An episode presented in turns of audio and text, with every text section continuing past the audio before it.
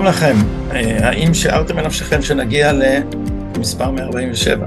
אה, שומר סף, פרק 147, ובעונה הזאת אנחנו עוסקים בפריימריז, ובעצם משאילים את הבמה הזאת לפריימריז, שזה דבר אה, מאוד מאוד חשוב בכל מפלגה, אבל בעידן הספציפי הזה, שבו בעצם רוב המפלגות הן לא בדיוק מפלגות, הן ארגוני, אני לא יודע איך לקרוא לזה, חברות פוליטיות בעם בבעלותו הבלעדית של uh, המקים שעל פיו יישק דבר, ובעצם הם uh, מין uh, דיקטטורות זעירות שממנה אנחנו אמורים להרכיב דמוקרטיה, שזה, שזה בעצם קונספטים שלא מתיישבים אחד עם השני. אז הפעם יש לנו מועמד במחוז ירושלים בפריימריז של הליכוד והוא עוד הרבה יותר דברים מזה, חבר הכנסת לשעבר עמית הלוי, שלום לך. אהלן גדי. אז גילוי נאות, אנחנו מכירים הרבה זמן, אנחנו משתפים פעולה הרבה זמן.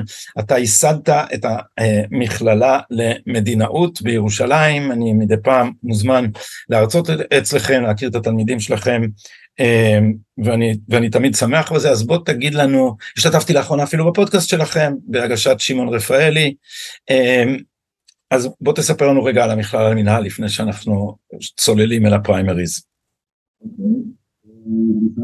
או, קרה משהו, קרה משהו לווליום, תתחיל את המשפט מחדש.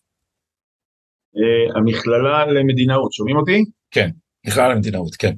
המדינאות שנועדה לטפח אה, גם מבחינת השיח וגם בעיקר מבחינת אה, ההון האנושי של תעודת המנהיגות בישראל, אנשים יותר עמוקים, יותר רחבי דעת, ובעיקר יותר מחויבים לזהות הלאומית של מדינת ישראל, למה שבפודקאסט הזה קוראים הנייחים, או לפחות הממדים הנייחים של ישראל, אז אנחנו משקיעים בהם, וזה בעצם בית ספר למנהיגות, אה, לא כל כך אהבנו את המילה מנהיגות, כי אתה יודע, כל אחד שיש לו מיקרופון וקצת צועק, הוא נהיה מנהיג היום, אז אה, קראנו לזה מדינאות, ומדינאות זה באמת דבר גדול, כאילו, לנו, לעם היהודי, יש יותר אה, ניסיון בגלות מאשר במדינה, יותר ניסיון בניהול חיים קהילתיים או אינדיבידואליים, ויש לנו אתגר עצום של חיי מדינה, של לראות את המגרש הגדול ולשחק במגרש של הגדולים, וזה דורש באמת גם העמקה, גם ידע רחב,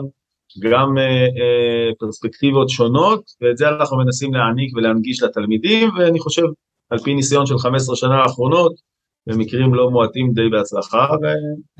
כמה, כמה אנשים, כמה תלמידים יש במחזור, איך אתם מגייסים, איך מי שרוצה להתעניין יכול להגיע אליכם?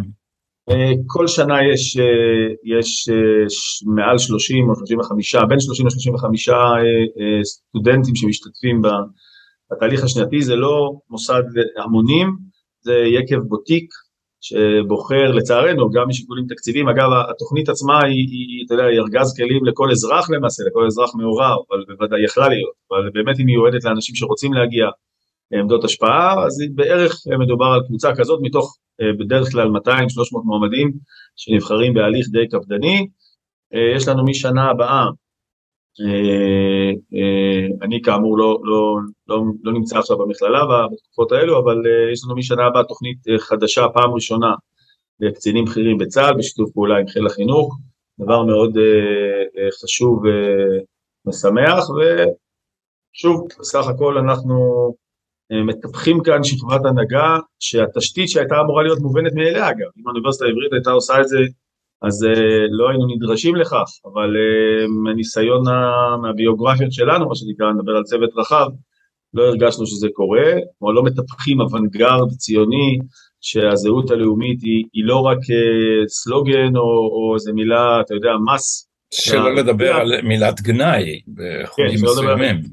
בוודאי, בוודאי, אבל יש חידוש, אם יש חידוש בשפה שאנחנו מנסים אה, לעשות, התוכנית נקראת זהות ומדיניות, ואם יש חידוש אני חושב גם במתודולוגיה וגם בדברים שקורים במכללה, זה להפוך את הזהות הלאומית והציונית לערך שהוא, לדבר שהוא אה, יכול להיות מיושם במדיניות הציבורית בישראל. כלומר בסופו של דבר בהמון שאלות של מדיניות וזה קרה לנו מאוד מעניין, אה, הערה רק לזה שבאו אלינו ראשי תוכניות של הכשרת מנהיגות לפני שנתיים שלוש, וכולם הסכימו עם הערכים, וכולם אמרו פה אחד שהם לא רלוונטיים לעבודה שלהם כמשרתי ציבור או כעובדים בשירות הציבורי. כאילו ציונות זה יפה, וזהות יהודית זה יפה, וזהות לאומית זה יפה, וזה בבית. כאילו היה יהודי בביתך, או ציוני בביתך, ובשירות הציבורי אתה כמובן אה, אה, משרת את המדינה האזרחית הניטרלית, כאילו שהממשלה זה עירייה ושנותנת שירותים לנתינים ודברים מהסוג הזה. אז החידוש הוא להפוך את הזהות לכלי, לדבר שאפשר ליישם בפאבליק פוליסי אה, בפועל בשורה ארוכה גם של נושאים, תרבות, חינוך, קרקעות, תכנון ארצי ודברים מהסוג הזה. זה, זה מאוד חשוב, מפני שמה שהצליחה לעשות אה, האליטה הפוסט ציונית, שאני קורא לה הניידת, הוא להטמיע את הערכים האוניברסליים האנטי-לאומיים שלה במתודולוגיה, כך שאם אתה, אם אתה קורא את, ה, את הכותבים של הז'אנר הזה מהדברים הכי טכניים ועד נגיד יובל נוח הררי וחזון הגלובליזם שלו, אז אתה רואה שהם הצליחו לתרגם את כל הבעיות הפוליטיות או את רוב הבעיות הפוליטיות אה, עולות מתוך כתביהם כבעיות אה, פרקטיות או כבעיות טכניות ולכן צריך רק אדמיניסטרציה. וההישג הגדול כלומר מבחינה רטורית ההישג הוא שהצליחו בשפה שהיא כאילו שקופה להטמיע מערכת ערכים שלמה שכשאתה בא ללמוד מדיניות ולרכוש ארגז כלים, אתה חושב שיש לך כלים לפתור בעיות פרקטיות ואתה לא מודע לזה שהכלים שלך כבר מוטים לסוגי פתרונות מהסוג שהם רוצים ועל כן אה, מאוד חשובה בעיניי היוזמה שלכם. עמית אתה היית, אה, היית כבר חבר כנסת.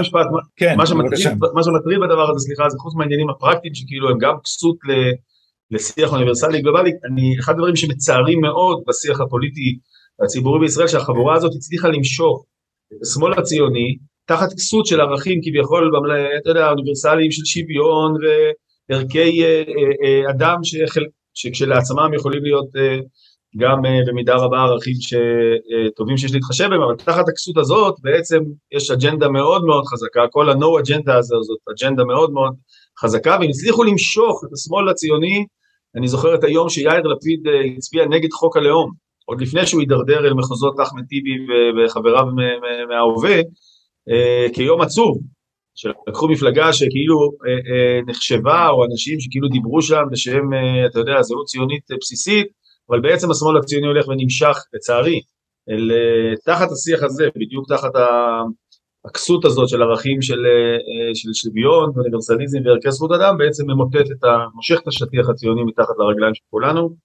וזו תופעה שצריכה להטריד אותה. ואתה פעלת לאור אה, החזון הזה גם בתור, בתור חבר כנסת. אני, אני אגיד לך, אני, מכיוון שאני נוטה למריבות, אני חייב לומר, לא, לא, לא בלי שמחה, אה, אז דווקא אני מתפעל מה, מהיכולת שלך לנקוט עמדות מאוד מאוד תקיפות בנועם. אה, מי שעקר אחרי פעילותך, בכנסת קצרה, נכון? לא היה לך, כמה חודשים היינו שהיית חבר כנסת? ממש, היא הייתה ארבעה וחצי חודשים עד שפוזרה, אה, עוד שילמתם לי משכורת אה, שלושה ארבעה חודשים נוספים, אבל זה היה כבר במסגרת אה, הפגרה. מעבר. כן. הפגרה, אני... הפגרה שבני גנץ וניסנקורן כפו למעשה כפו עלינו.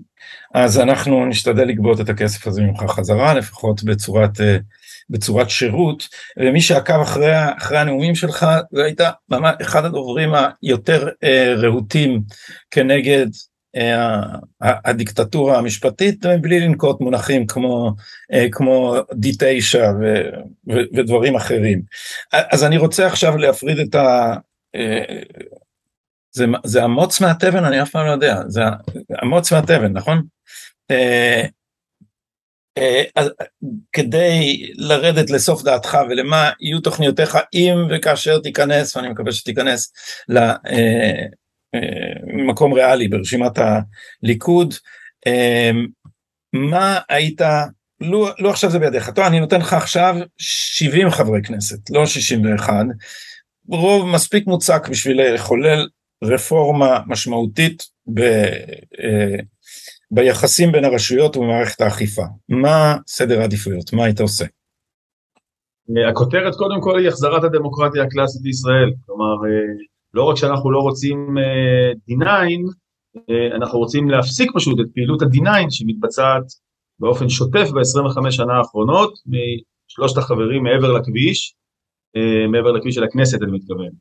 בבית המשפט העליון, או אם תרצה מרחוב צלאח א-דין עם החרב הגדולה שלו, אדם אחד, אוטוקרט אחד, אה, אה, שהם מפעילים את ה-D9.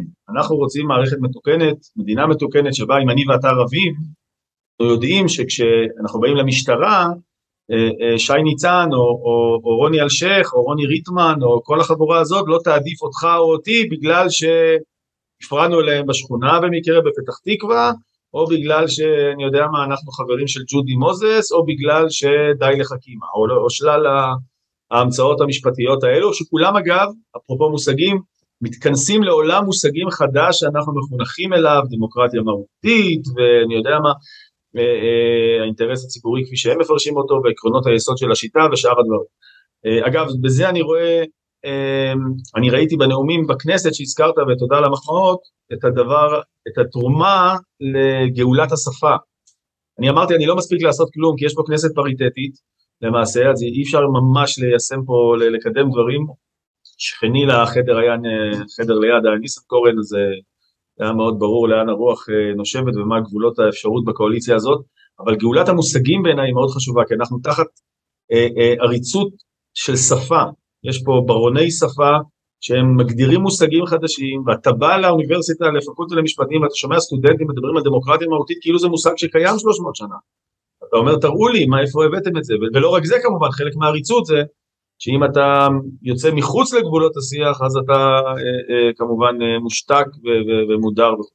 אז קודם כל, אני אומר, אנחנו רוצים להחזיר את הדמוקרטיה הקלאסית, רוצים להחזיר את העובדה שבדמוקרטיה, בקודקוד משולש הרשויות נמצא ותמיד יימצא העם, בתוך זה יש איזונים ובלמים מובנים של תקשורת חופשית, של ביקורת, של ארגונים אזרחיים, זה מובנה, אבל כל הרשויות האחרות מחויבות לעם, כלומר מחויבות לחוק שנקבע על ידי נציגי העם, אני לא צריך לומר פה בשומר הסף כאן, אבל אני רק אמרתי את זה כי אמרת D9, אני אומר אנחנו רוצים להפסיק את פעילות ה-D9, לא לייצר D9 חדש, אנחנו רוצים פשוט לשוב לדמוקרטיה חופשית, כל אזרח צריך להיות מאוד מוטרד, מאוד מוטרד.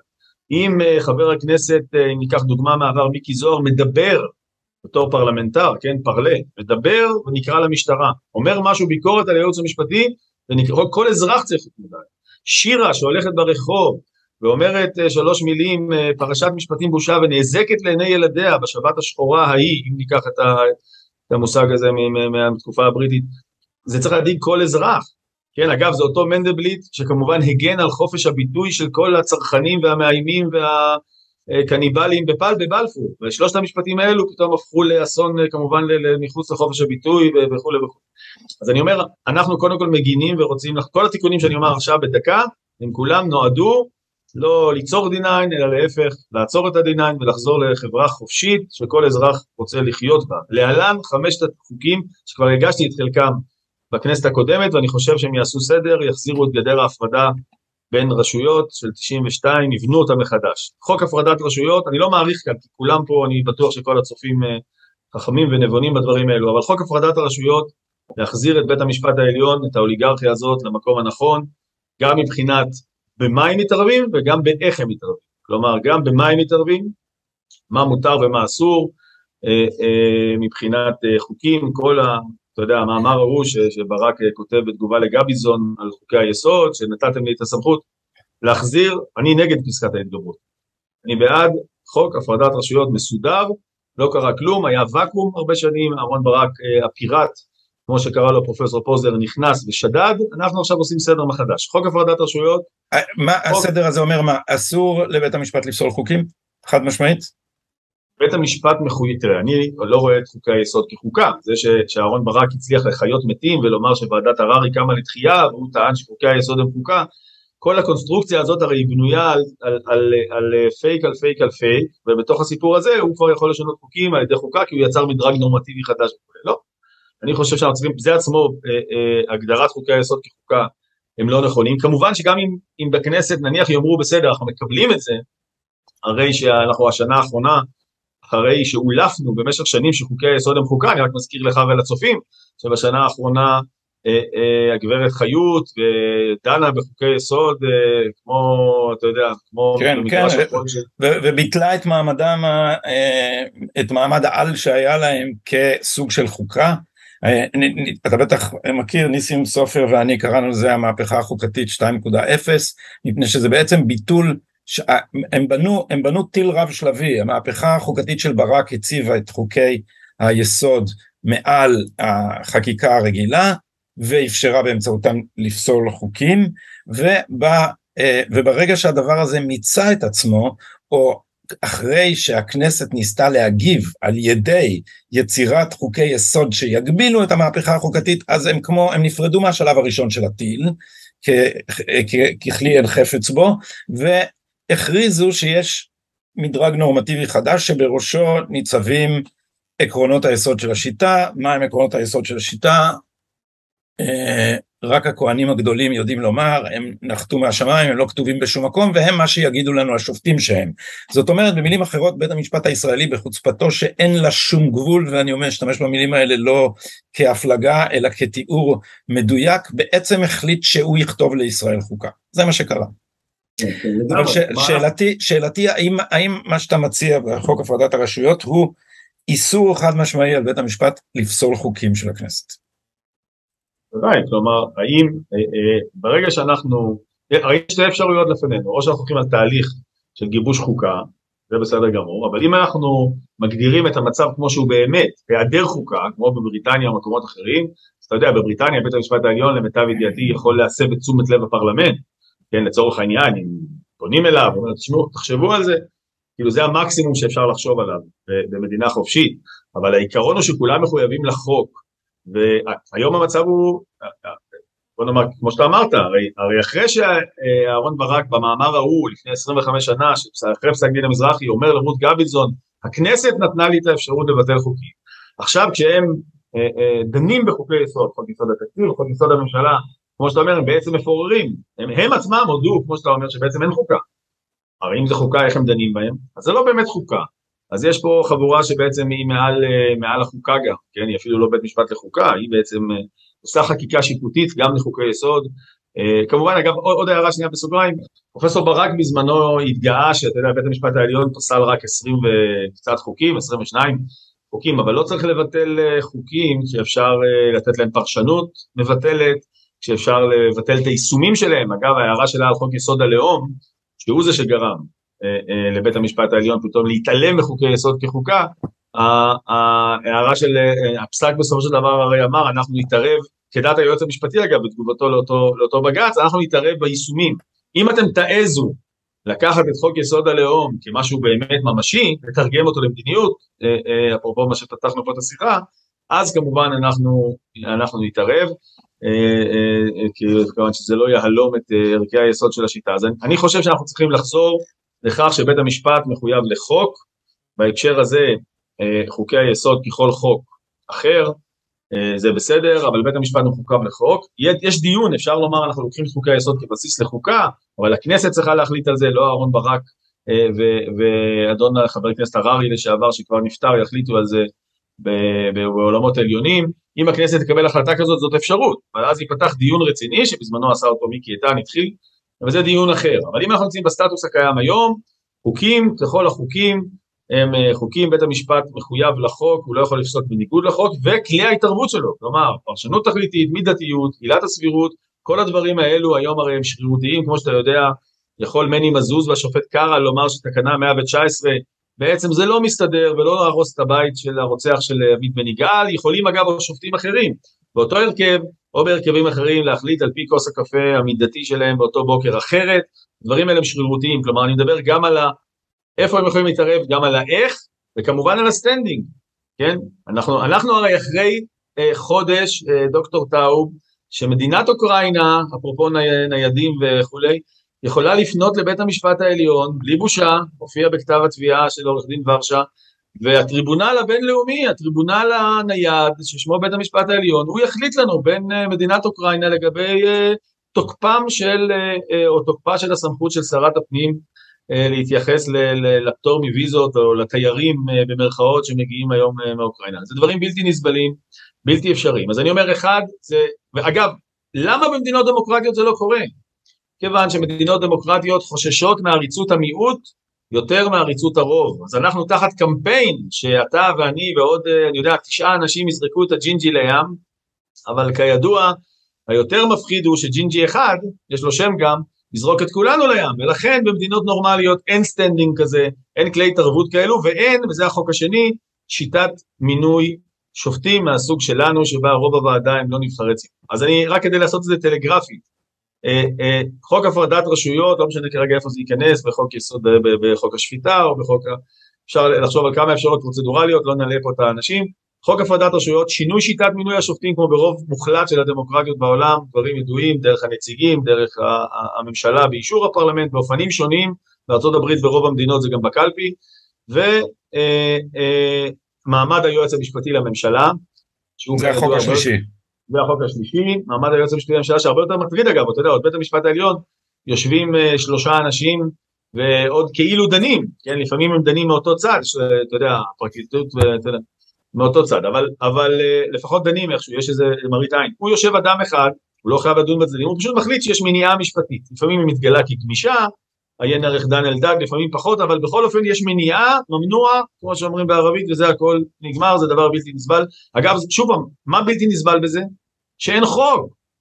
איך אתה, כמובן שהוא מסתמך על ש... על החוקים, כמו שאתה הזכרת קודם, על החקיקה השיפוטית, על בית המשפט, שבתנועת מלקחיים, אה, סגר עלינו ונתן לו, לזרוע שלו ברשות המבצעת סמכויות אה, אה, בלתי חוקיות. אין בדל סמכות חוקית למה שעשה מנדלבליט ולמה שעושה היום גלי בירם, אין, אין, אין דבר כזה. ולכן חוק שלישי זה הסדרת מעמדו של היועץ המשפטי לממשלה, ברוח הוועדות שכבר היו, ועדת שמגר, ועדת אגרנט עוד לפניה, וועדת אברמוביץ', זה דבר שלישי. דבר רביעי זה הפרקליטות, להחזיר את השיניים שעקר לחוק שי ניצן בתור רופא שיניים שמומחה לעקירות בעיקר, עקר את כל השיניים של חוק אה, מה שנקרא נציבות הביקורת על אה, מייצגי המדינה בערכאות, נציבות הביקורת על הפרקליטות, אני אחרי שיחות עם הילה, הילה גרסטל, עם, עם דוד רוזן, שיחות ארוכות, בעקבות שיחות איתם הגשתי, זה היה החוק הראשון שהגשתי אה, בכנסת ה-23, להחזיר את החוק, לא צריך להעריך, אנחנו בטלטלה, בלייב,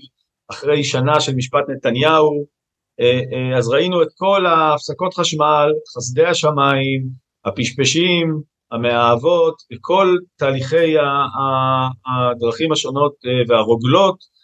אגב, אני ממליץ לכם, צופיו העיקריים של גדי טאו, תיכנסו לדוח מררי האחרון, שפורסם שבוע שעבר. תגלו שמה, אחרי כל ההשמצות של הפרסום של כלכליסט בזמנו, תגלו דברים שהיו צריכים לגרום ליועצת המשפטית לעמוד מול כולנו כאזרחים ולומר אוקיי היו רק ארבעה מקרים, ארבעה, אבל את הארבעה, נניח שארבעה, אה, יחידה ענקית, סיגינט ומאות, לא כלום, ארבעה מקרים, איפה ארבעה כתבי אישום? הכי חמור, על, על מעשים חמורים ביותר, אנשים שחדרו, וזה חוק יסוד כבוד אדם וחירותו, אני מזכיר לך גדי, הסעיף של ההגנה על הפרטיות וכל העניינים הללו. כן, תשמע, כל העסק עם, עם הרוגלות וועדת מררי מראה איזה בלוף זה אה, ההגנה של בית המשפט על חוק יסוד כבוד האדם וחירותו. בית המשפט השתמש בחוק יסוד כבוד האדם וחירותו כדי להעצים את כוחו, הוא צפצף על זה שבמדינת ישראל יש מדיניות מעצרים מופרעת ושזה הפרה סיטונאית של זכויות אדם, ועכשיו אנחנו רואים שגם אה, יש לנו זכויות אדם בערך כמו במדינה סובייטית, שבה אה, סמכויות הריגול של השטאזי הרי הם ללא גבול, הרי אין שום, אין, אין, אין שום מגבלה לאופן שבו אה, הקג"ב, או שלום מי זאת? זאת אה, טליה. אז עכשיו תצטרכו להגיד כדי שהצופים יראו אתכם, שלום טליה. איזה מספר את ב... לא ברשימה של הליכוד, איזה מספר את בסדר של הילדים של עמית? רביעית? אז אנחנו נזכיר עמית שיש שישה שאתה ועירית טרחתם על ייצוג מגדרי שווה ושזה מתחלק שווה ושווה בין המינים ושמחנו להכיר את עלייה בפודקאסט הבא תביא לנו את הבאים בתור. אמ, אז, אז, אז היינו בעניין זכויות האדם וועדת אה, אמ, מררי באמת משתמש. דיברת, דיברת על הסלקטיביות של זכויות אדם, על העובדה שבעצם זה כן. מתגלה, אני רוצה לומר עוד דבר. שוב פעם, למה זה צריך להטריד את כולנו?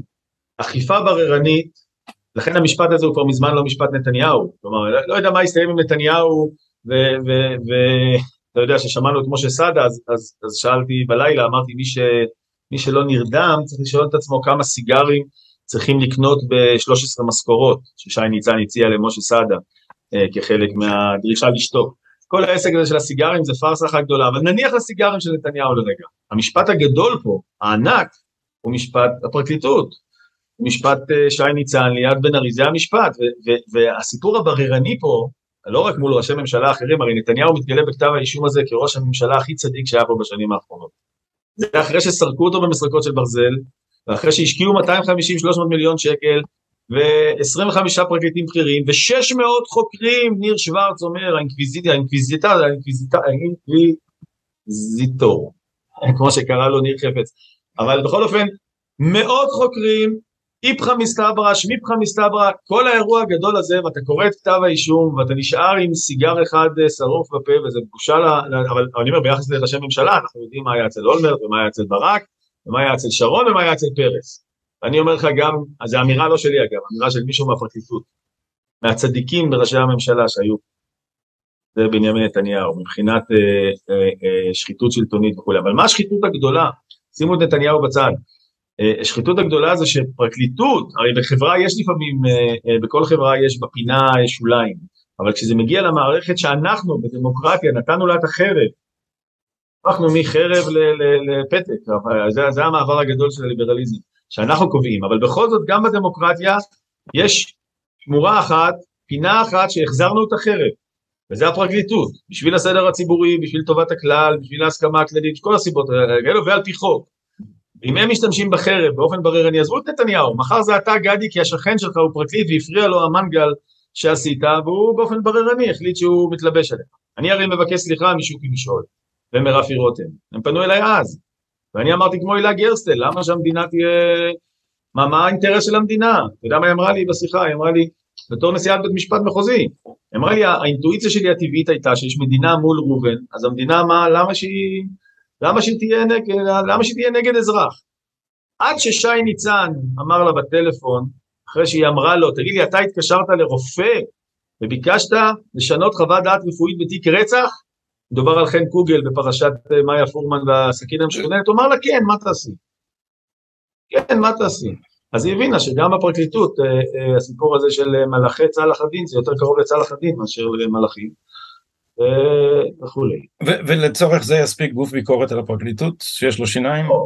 ולכן צריך להחזיר, לא משנה, אפשר להקים מחדש, אבל כרגע בעצם הגוף הזה לא יכול לחקור את, ה, את היועץ המשפטי ואת הפרקליט, לא יכול לקבוע מה משפטי ומה פלילי. הרבה פעמים, תשים לב בדוחות, הם אומרים לו, אה, נניח אה, עורך דין בפרקליטות יתעלל בך, נניח ישתמש בהליכי חקירה אה, לטובת התעללות, הוא מרח את הליכי החקירה, עשה כל מיני דברים שהם פעולות שאפשר להגדיר אותן כמשפטיות, אבל הן יכולות להיות פליליות באותה מידה. מי מחליט מה פלילי ומה משפטי? לא הנציב, היועץ המשפטי יכול להחליט. אתם יכולים לתת לו תשובה, תשמע, זה באמת לא בסדר, אבל זה עניין משפטי. זה לא עניין פלילי, אני חוויתי את זה על עצמי בסיפור עם מלצר.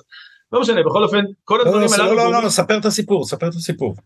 לא, אני אומר, כל, רק, רק להמשיג את זה, כל הסיפור הזה הוא סיפור שבעצם בסופו של דבר צריך להיות נציב ביקורת שיש לו סמכויות, אגב, גם חקירה מלאות, מלאות, וגם אה, אה, יכולת אה, להיות כמו שופט חוקר, גם לחקור בפועל, כדי לא להחזיר את החקירה לת"פ של שי ניצן מהצד השני, ואז אתה נכנס לאותו לופ.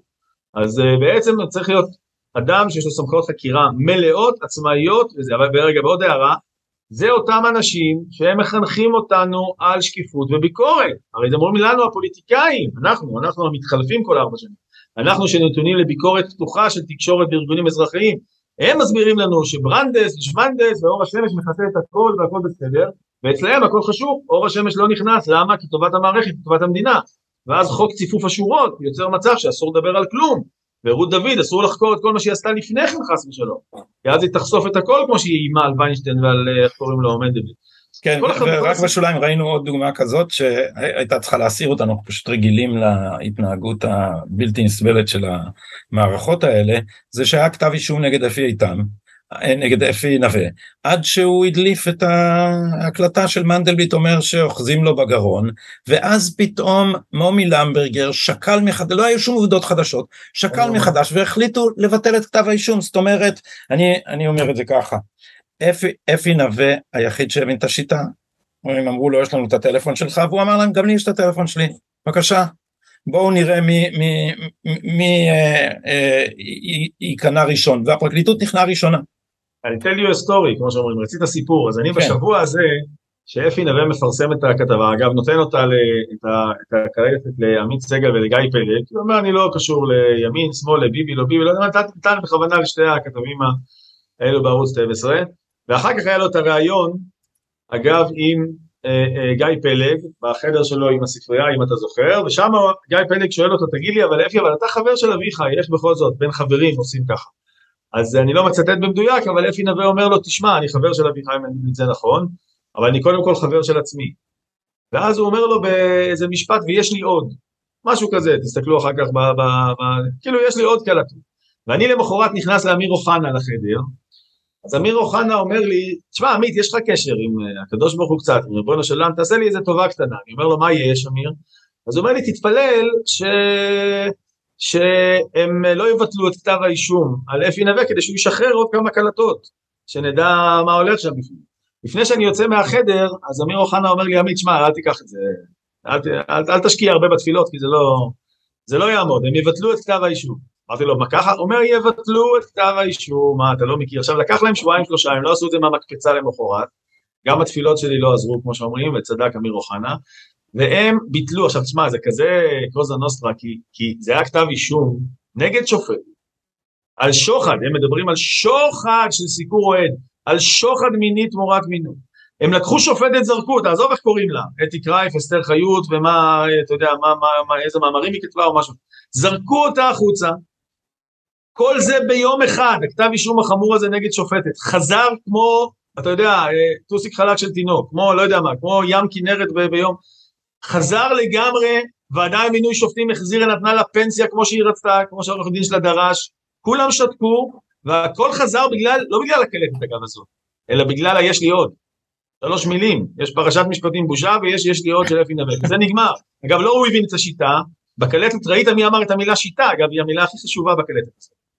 אביחי מנדלבליט, אחרי שהוא אומר שם על שי ודינה, דינה, דינה, דינה זילבר, דינה שלנו, שהיא מחזיקה, אז הוא אומר, אה, הוא אומר שהמשפט זאת השיטה שלהם. זה יותר חמור מהכל, שיועץ משפטי הוא מדבר על שיטה, מדבר על דפוס פעולה, זה אומר שיש כן. אני מזכיר לך שגם מני מזוז, אה, אה, הוא לא אמר שיטה, הוא אמר מדיניות, כשהוא נכנס לפרק, כיועץ משפטי, הוא אמר גיליתי שם מדיניות של סימון מטרות וגיוס עמדות. זאת אומרת, זה, זה ביטוי תמציתי מאוד לומר שיש אה, אה, פוליטיקאים שצריכים ליירט אותם ואז מגייסים עמדות כדי, אה, כדי לתפור להם תיקים בעצם, זה, זה המשמעות של המילים של מזוז שהפך אחר כך לגמרי לגמרי איש של השיטה ואחד השופטים הכי מזרי אימה בבית המשפט העליון, אני פעם שמעתי מפליליסטית שהוא הוא, הוא כל כך אה, בית שמאי, שכשמדובר בערעורים על מעצרים, אז הפרקליטים לא מגישים אותם בימים שמני מזוז הוא השופט התורן. כי אומרים מני מזוז גיבת הפרקליטות, לא משנה מה. דרך אגב, תלויה מעל ראשו גם העננה הזאת של 100 אלף שקל, שעל אה, פי החשד ניתנו לו בטעות והוא סירב להחזיר אותם. תאר לך מה היה קורה אם זה היה אתה. כן, גם שי ניצן, אני מזכיר לך, דרש מנציב שירות המדינה, למרות שהוא לא גמר בינואר, לתת לו פנסיה של כאילו הוא גמר בינואר. למה זה חשוב הדברים האלו? לא, לא בגלל הרכילות האישית נגד אה, פלוני או אלמוני, אלא, אלא אם נניח הם היו חבורת טהרנים, כלפי עצמם הם היו נוהגים בטהרנות. דוקטור מנדלבליט לא היה מעז למנות את דוקטור לימון, חברו מהצבא. אה, אה, אני אתן לך עוד סיפור קטן, סיפור קטן חשוב. אני במשרד המשפטים מגיע ב-2017. לחבר טוב, בכיר מאוד במשרד המשפטים. 2017, הגעתי, 2017.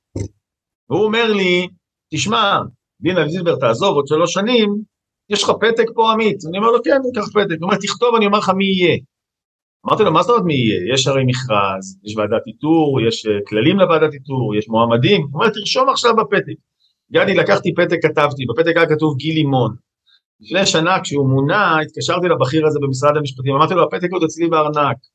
אתה מבין? אז אם הם היו טהרנים, וכלפי עצמם הם היו מכילים את כל כללי המכרזים, והם מעולם לא היו פונים למישהו, אגב, לא כל הדברים האלה מסורים באמת לפי חוק, אבל ודאי בדברים האלו של מכרזים וטוהר מידות, כתב ספר בזמנו יוסי שיין, אני חושב שהוא, אני לא בטוח שהוא זוכר את כל מה שהוא כתב שם, במסגרת uh, כמה אמירות שמעתי ממנו השנה, אבל הוא כתב uh, שפת השחיתות. בעצם בספר הזה הוא אומר, אל תגזימו עם השפה הטהרנית, כן, יש פה מונופול על כוח במדינה, צריך לנהל את הכוח, כלומר את הכסף, את, ה, את, ה, את הארנק ואת החרב, uh, וכמובן צריך להיות בנקיות וביושרה, אבל, uh, אבל יש מרחבים שבהם אם אתם מגזימים בזה מדי, אז אתם uh, שומטים את השטיח הדמוקרטי אה, אה, מתחת לסיפור הזה ש, שבסוף כן מכריעים וצריך להכריע וכולנו בני אדם וזה שוב אני אומר הכל ביושרה אבל, אבל הם עצמם שפת השחיתות הזאת אני אומר הם, אם מילא אם היא הייתה אה, לא נכונה כלפיהם אבל אה, אם רק בראש העין מותר לפצל דירה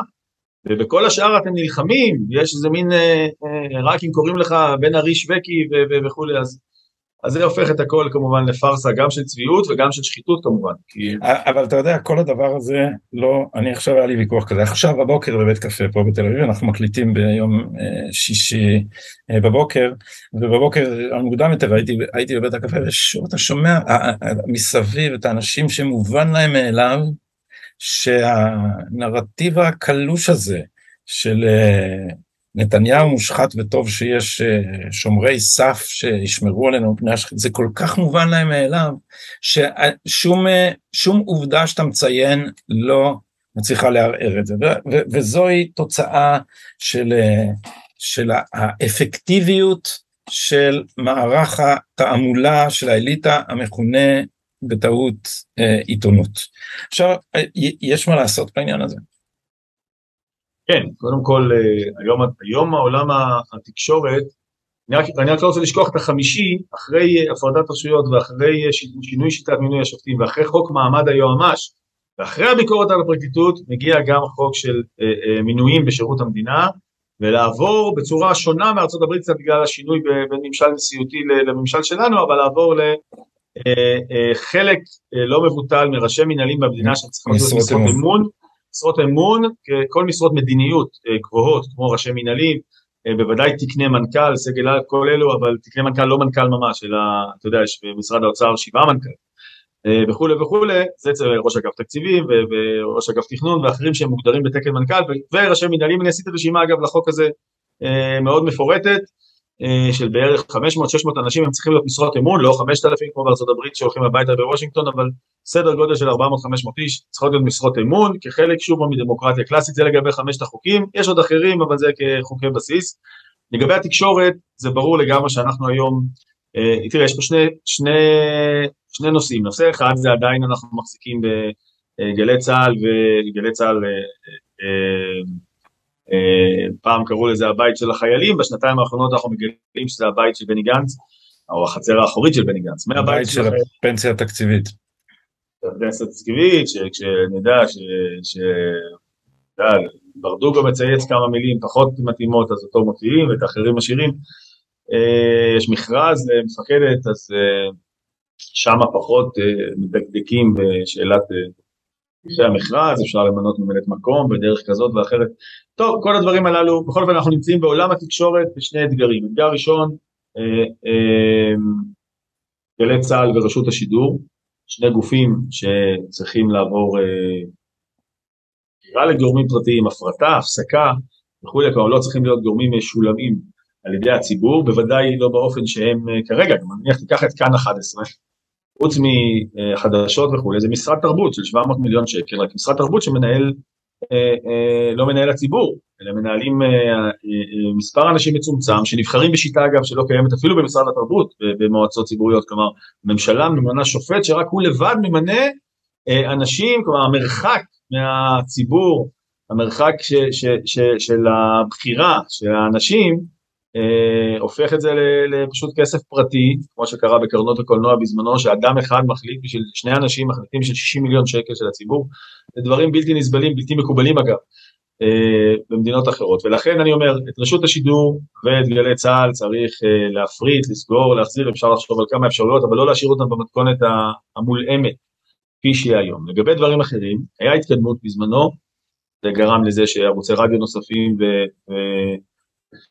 וערוץ 14 ואחרים נכנסו לשוק, אבל בגדול צריך לשאוף למרחב חופשי לגמרי, זה קשור להמון רגולציות, אני, אני לא, גם לא, לא מכיר את כולם עד הסוף, וגם מה שאני מכיר נראה לי שזה קצת ילאה, אבל בגדול, מה שקראו בזמנו, אתה יודע, חוק השמיים הפתוחים, ולהפוך מזיכיונות לרישיונות, אה, ודברים מהסוג, כיוונים מהסוג הזה שיאפשרו לשוק תקשורת להיות אה, אה, חופשית לגמרי, זה דבר מחייב, זה קשור גם קצת לכללי פרסומת, אני הייתי אחראי על הפעם בזמנו וראיתי איך הם... לשכת אה, הפרסום הממשלתית, כן. כן, כן, שזה תקציב גדול, שוב פעם, תקציב ציבורי שמזין לתקשורת, מי ששמע בעדות נתניהו, במשפט נתניהו, אילן שילוח, היה צריך להזדעזע איך העסק הזה עובד, כן? אה, גדי טאוב, אתה ערוץ 2, אני אסדר לך 600 אלף שקל מקוקה קולה, ואל תפרסם נגד זה, כלומר יש פה חבורה שבכלל שולטת בעולם הפרסום ודרכו שולטת בעולם ה... זה, זה מה שמסכן את ערוץ 14. כן, כן, ולכן, אה, ולכן יש פה, צריך פה לשחרר, אגב, צריך לשחרר את המשק בכלל בעוד שדות ובעוד הקשרים, אבל בוודאי בהקשר של התקשורת, כיוון שאנחנו ראינו בשנה האחרונה איך אותו, אותה אה, אה, קבוצה, אותה, אה, מה שגדי טאוב קורא אה, עיתונות, או אין בישראל עיתונות בעם, אבל אותה קבוצה שהייתה צריכה לתווך לציבור את המידע, היא הייתה צריכה להיות בווינה, ראשונה, להסביר מה קורה שם בהסכם הגרעין, אף עיתונאי אחד לא היה. היא הייתה צריכה לתווך את המידע בהמון סוגיות אה, אה, מדיניות, כלכליות, תרבותיות, לא רק שהיא לא טיווחה, היא אתרגה, אה, אתה יודע, בקילוגרמים של צמר גפן את הממשלה הזאת, וכשהיא רצתה לטעון שבנט עשה מעשה אדיר שהוא הציל תוכי, אז זה כמובן תפס את הכותרות הראשונות, או שהוא הצטלם עם איזה דגל חסר חשיבות בקושי, בעל חשיבות סימבולית, אז היא הפכה את זה לפאר היצירה העיתונאית וכל הדברים הללו, אז, אז זה תפקיד מאוד חשוב, אפרופו השיחה על איזונים ובלמים, מובנים אגב, מובנים, לא, לא דווקא בחוק, מובנים, שיש אה, אה, תקשורת חופשית וכולי, התקשורת היום היא לא חופשית, היא פשוט משרתת, אגב, היא לא משרתת את השמאל הפוליטי, השמאל הפוליטי הוא שליח שלה, שליח שלהם, למעשה, ומתפקד כשליח שלהם, זה לא ש... אה, מעדכן את אה, ורטר, ורטר מעדכן את בנט, זה, זה בעצם, ה, זה, זה מסלול כן, הנסיעה. יש עוד אגף של זה שאני אה, עוד אכתוב עליו בהרחבה, וזה שאם מסתכלים על האירוע של משפט נתניהו, זה אירוע תקשורתי במהותו, כל החקירות של נתניהו היו אירוע תקשורתי במהותו שנועד לפגוע בו אלקטורלית ולכן לדעתי נכון יותר לומר אה, לא שהעיתונות כפופה לפרקליטות, אלא שהפרקליטות והמשטרה הפכו לזרוע התחקירים הענקית של העיתונות, וההדלפות היו המטרה, ההדלפות זה לב הסיפור, הסיפור בעצם ההדלפות, היה פה מנגנון ענק שהביא מידע שהעיתונות לא יכולה להביא בעצמה, כי היא לא יכולה לשים את ניר חפץ בחדרים פשפשים, היא לא יכולה לעשות תרגילי חקירה, היא לא יכולה לעשות פגסוס, היא לא יכולה לעשות כל מיני דברים, אז יש לה, אה, לרביב דרוקר יש, אה, ולנחום ברנע ול... אה, סימה קדמון ויוסי ורטר ואמנון אברמוביץ' יש להם מערך לייצור מידע אנטי אה, אה, ימני מה שנקרא בארצות הברית פוליטיקל דירט. עמית זמננו כמעט אזל בוא תגיד. עכשיו איך רואים את זה, ראייה רק לדבריך, איך ראו את זה בכל השנה האחרונה. זאת אומרת שראית איך הפרקליטות, כן, הזרוע כמו שאתה אומר ששימשה בסיס לכותרות, לא השקיעה באמת במובן הכי חובבני ומפדח לא השקיע בכתב האישום. בחומרים. איך יכול להיות שכתב האישום מתוקן חמש פעמים, איך יכול להיות ש-315 אה, ראיות מתגלות ברובם המכריע כלא קיימות בכלל? הרי זה דברים שכל פרקליט, באמת, מדרג ח' וט' וי' עושה עבודה, אתה יודע, כל סטאג'ר בפרקליטות. יש לנו הרבה כאלו תלמידים, הם עושים עבודה בסיסית, פה נעשה עבודה כל כך חלמנית, זה היה ברור שזה משרת את הכותרות ואמור לחתור להסדר טיעון, כמו שברוני הכוח האלו הרבה פעמים אה, אה, נוהגים כלפי אחרים. וזה מובהק לגמרי העניין הזה, באמת באופן, בלי קשר עוד לתוכן הדברים, החובבנות אה, מלמדת שכנראה הכל היה בשירות אה, אה, הקמפיין, שדי הצליח להם, לפחות גירד להם שניים שלושה מנדטים שאני מאוד מקווה, וזו הזדמנות לומר, שיחזרו להצביע, יש פריימריז, זה נכון שבוע הבא, הרבה הרבה יותר חשוב מהפריימריז, או בוא נאמר חשיבות הפריימריז ברשימה רצינית ואיכותית היא כדי גם מרכיב אחד מבין רבים, כולל תוכניות עבודה שהליכוד צריך להציג, כדי שהציבור יחזור לתת אמון בליכוד להנהגת המדינה, שהדמוקרטיה תחזור לישראל, שהמדינה תחזור ל, לידיים אחראיות שיודעות קצת מדינאות ויכולות לנהל את העסק הזה באופן אה, אה, למעלה מסביר. ואולי גם אה, תהיה לליכוד סוף סוף תעמולה מתקבלת על הדעת, ולא בגרסה 6500 של, אה, של פרס יחלק את ירושלים. זה, זה, זה סליחה, זה ממש פתטי כבר. זה מנהלים קמפיינים של... של, של שנות ה-80, אני מאוד שמחתי לראות את נתניהו מסביר את התוכנית הכלכלית, כי אחד ה... מבחינת, סתם מבחינת פרקטית של, של, של תעמולה, יש לי ש, שתי הערות כבדות ל, לליכוד. אחד זה, אתה שומע את נתניהו מדבר, זה אחרת לגמרי, נכון? כל, כש, כשהוא נצמד לדף המסרים, אז אנחנו כולם שומעים את הדקלומים, ואז קל להגיד, כן, הם ביביסטים, הם לא מבינים, הוא חושב שהם ביביסטים, הוא רק מדבר אליהם בסיסון, פתאום שומע את נתניהו מסביר תוכנית כלכלית, אפשר להסכים עם התוכנית, אפשר לא להסכים עם התוכנית, אבל אתה, אתה פתאום אה, רואה שהרי מדובר באחד האנשים היותר מעמיקים בפוליטיקה הישראלית. אפשר לאהוב אותו, לשנוא אותו, אפשר להסכים עם המדיניות שלו, להתנגד לה, הוא אחד האנשים היותר ידענים, משכילים, מנוסים בזה, והליכוד לא מנצל את זה. אז כמו שאתה בוודאי אה, אה, ראית, אה, אני, אני ניסיתי להוכיח את תוקפה של התזה הזאת שדיבור גבוהה עוזר עם, ה, עם המצביעים, ובפודקאסט ש, ש, שבו שוחחתי עם אה, מר נתניהו על היסטוריה, היו לו במצטבר בכל הפלטפורמות אה, רבע מיליון צפיות. רבע מיליון צפיות זה, זה הרבה מאוד. ו, ו, וזה נשק שהליכוד צריך לה, להתחיל, כמו שהצגתם תוכנית כלכלית, להציג תוכנית בכל אה, אה, תחום אחר ולשתף את המאזינים, את, ה, את המצביעים ב, בשיקולים ובמחשבות שמאחורי התוכנית. אנשים לא מבינים, האוריינות של הציבור גדלה בכמה סדרי גודל מאז הרשתות החברתיות. הציבור כבר לא צריך רק את ה sound bite שהיה בטלוויזיה בשעה תשע, יש דרגות שונות של הבנה והתמצאות, ואתה הולך להפגנות של הימים, אתה שומע אנשים, אני לא מדבר על אנשים משכילים, אני מדבר על אנשים שעובדי כפיים, אה, שמקצועותיהם לא דורשים מהם אה, להתעמק בספרות מקצועית ואתה מגלה שהאוריינות וההבנה שלהם במלחמת הרשויות בישראל היא מאוד גבוהה, הם מבינים על מה מדובר לגמרי, אז צריך להתחיל לדבר איתם ככה. והערה שנייה עמית זה ללכת לשטח, הרי כולנו מבינים שהמפתח הוא באחוזי הצבעה. ובמעוזי הליכוד זה מאוד מצער, זה לא, זה לא לשבחם של, ה, של המצביעים. במעוזי הליכוד אחוזי הצבעה נמוכים. אז אה, לו אני הייתי אה, אה, צריך לייעץ לכם, אני מייעץ מהמרפסת, אתה יודע, אני לא ארז תדמור, לא קפצתי לתוך הזירה ולא ישבתי לצידו של נתניהו בניהול קמפיינים, אבל אני הייתי אומר שצריך, שקודם כל נתניהו צריך ללכת לעשות אספות בחירות, אבל באופן, באופן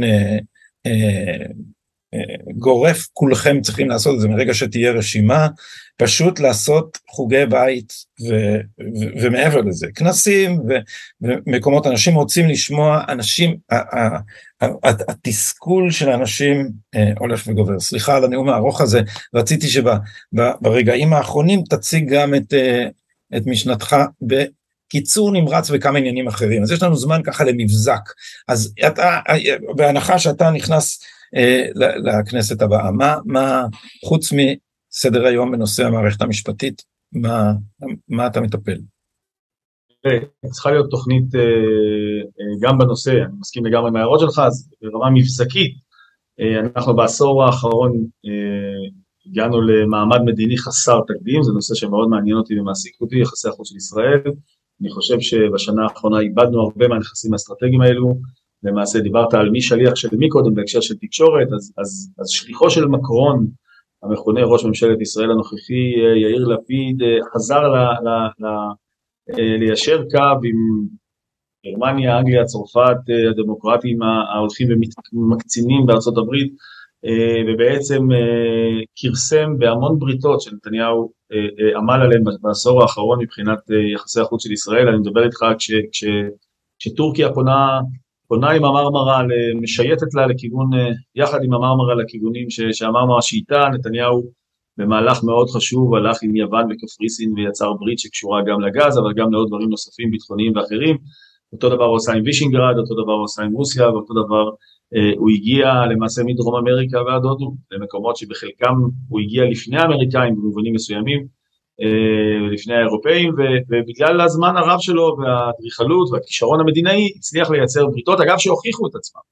כלומר הסכמי אברהם הם תוצאה של מעמד מדיני באמת, אני אומר ברמה היסטורית גם, מעמד מדיני חסר תקדים, להפוך את ישראל המנודה, המוחרמת, אתה יודע, מחרטום ומשלל החרמות והזה, למצב שבו, אה, אתה יודע, ויקטור אורבן מטיל אה, אה, וטו על החלטת האיחוד האירופי בשומר חומות, או, או, או קאנצלר הוסטריה שם את דגל ישראל, לא כאיזה תמונה סימבולית שבנט מתהדר שהוא היה באיזה פגישה והוא דרש שישימו את הדגל ושמו, שם את דגל ישראל על בניין הקאנצלר באוסטריה במהלך שומר חומות, וכמובן הדברים האלה הוכיחו את עצמם בווטו, אותו דבר פוטין בווטו אה, נגד הניסיון של אובמה בינואר 17, אה, לעשות סנקציות על ישראל במועצת הביטחון, אה, אבל זה לא רק זה, זה כמובן המון, בעצם ניצול של הכוח הטכנולוגי, הביטחוני, הכלכלי של ישראל לטובת מעמד מדיני אדיר, וזה הביא את החזרת השגרירויות לירושלים. זה נכון, טראמפ כמובן היה מנוף עצום והיה מזל גדול גם בהקשר הזה,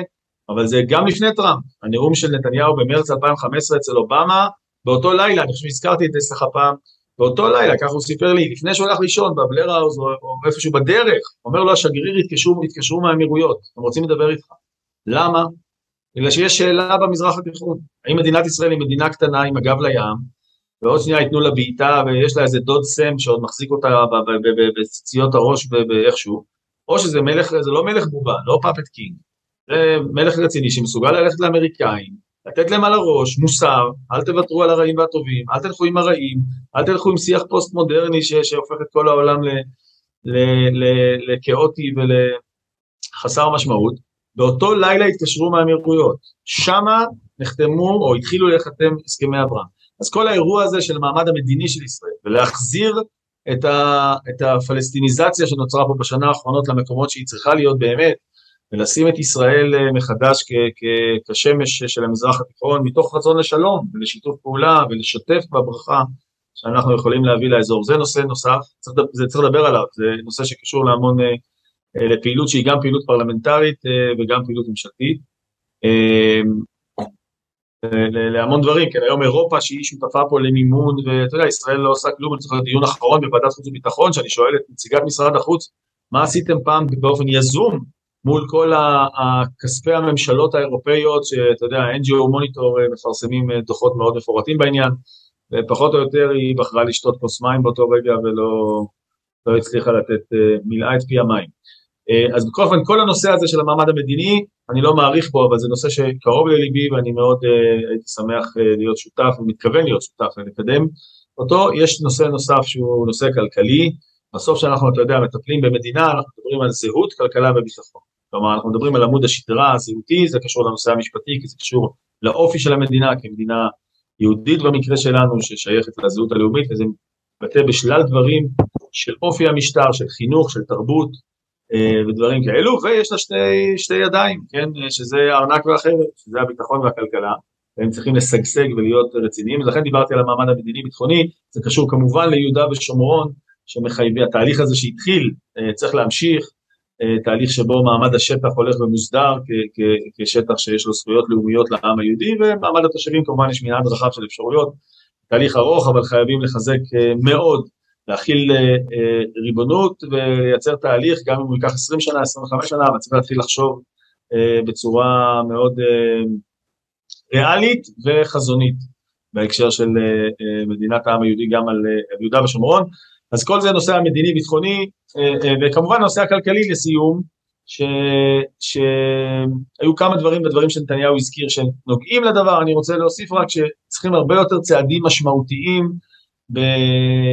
בעידוד יזמות, אה, עסקים, מרחב... והם הנמכת מיסים, הנמכת מיסים לתעשיינים ולחברות בעיקר, קודם כל כדי לייצר אגב עודף של מוצרים, זה גם דרך להתמודד עם האינפלציה, אתה יודע, יש שני דרכים להגיע להורדת אינפלציה ויוקר מחיה, והמון דברים שקשורים לרגולציה ולבירוקרטיה, הדברים שהתהדר בהם אביר קארה ואחרים שבסופו של דבר הצליח לעשות רק אה, אה, אה, חלק מאוד קטן וזוטי דברים.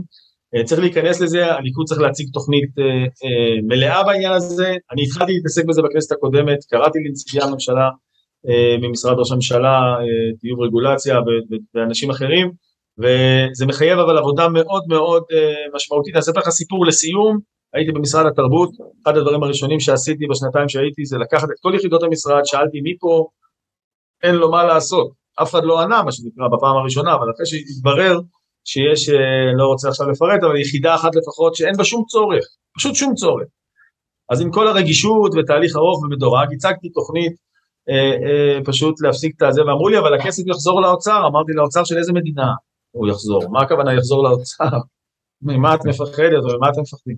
אנחנו צריכים לעשות, אבל זה צעדים ענקיים, אנחנו מדברים פה על, על משרד החינוך שמחייב שינוי דרמטי, אתה יודע, אפילו מפעל עם 200 אלף עובדים ו-5,000 עובדי מטה, כן, לא עובד באופן יעיל, ועוד ועוד ועוד. שלא לדבר על מזיק, שלא לדבר על מזיק, מה שקורה במשרד החינוך, אנשים לא שמים לב, פשוט התנחלו שם, זה אחד המעוזים של האליטה הניידת, פשוט שטיפת מוח אנטי דתית, אנטי לאומית, אנטי משפחתית. זה, זה מה שקורה בבתי הספר שאתם שולחים את הילדים, ואני לא נלעל מלומר בתוכנית הזאת שיש מה לעשות, יש פורום הורים למען המסורת, תיכנסו לדף שלהם, הורים זה, זה החומה שיכולה לבלום את הטרללת הפרוגרסיבית כשיבינו מה עושים לילדים שלכם בבית ספר, תחת כל מיני שמות יפים כמו שוויון והכלה וסובלנות ודברים אחרים. עמית, מילה לסיום? כן. מילה, כן, כן, מילה לסיום. אני אמרתי, הזכרתי את זה בהקשר הכלכלי של ניהול משרד החינוך שהוא שריד קומוניסטי עוד, אבל בהקשר שאתה אומר, וזה משפט אחרון, אני חושב שזה פשוט תפקיד של הליכוד. תפקיד של הליכוד, הציבור היחיד שלא מקבל מענה, זה הציבור המסורתי, הרחב, שרוצה מדינה יהודית והזהות הלאומית שלו נוכחת, החרדים דואגים לחינוך החרדי לעצמם, הדתיים דואגים לעצמם, אנחנו, הליכוד דווקא, מחויבים לדאוג לציבור המסורתי בתוכניות שהיו בעבר במשרד החינוך. היכרות עם התנ"ך, עם העם והארץ, דברים מאוד אלמנטריים שנוגעים לזהות הלאומית שלנו, הולכים ונמחקים, נמחקו למעשה, ומחייבים אחריות של הליכוד על הציבור הקוסמופוליטית. כן.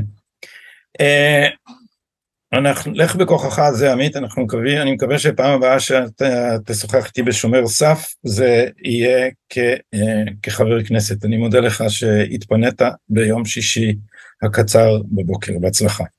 תודה רבה. בשביל זה צריך שמתפקדי מחוז ירושלים יסמנו 319, קלפי, יש 11 אלף כאלו גדי, אני מקווה שחלקם פה נמנים עם שומרי הסף, ואם לא, ששומרי הסף שלך יעדכנו אותם, ובאמת אה, ניפגש פה כדי שנמשיך לעבוד למען הערכים שדיברנו בהם. תודה רבה. אמן ואמן, שבת שלום.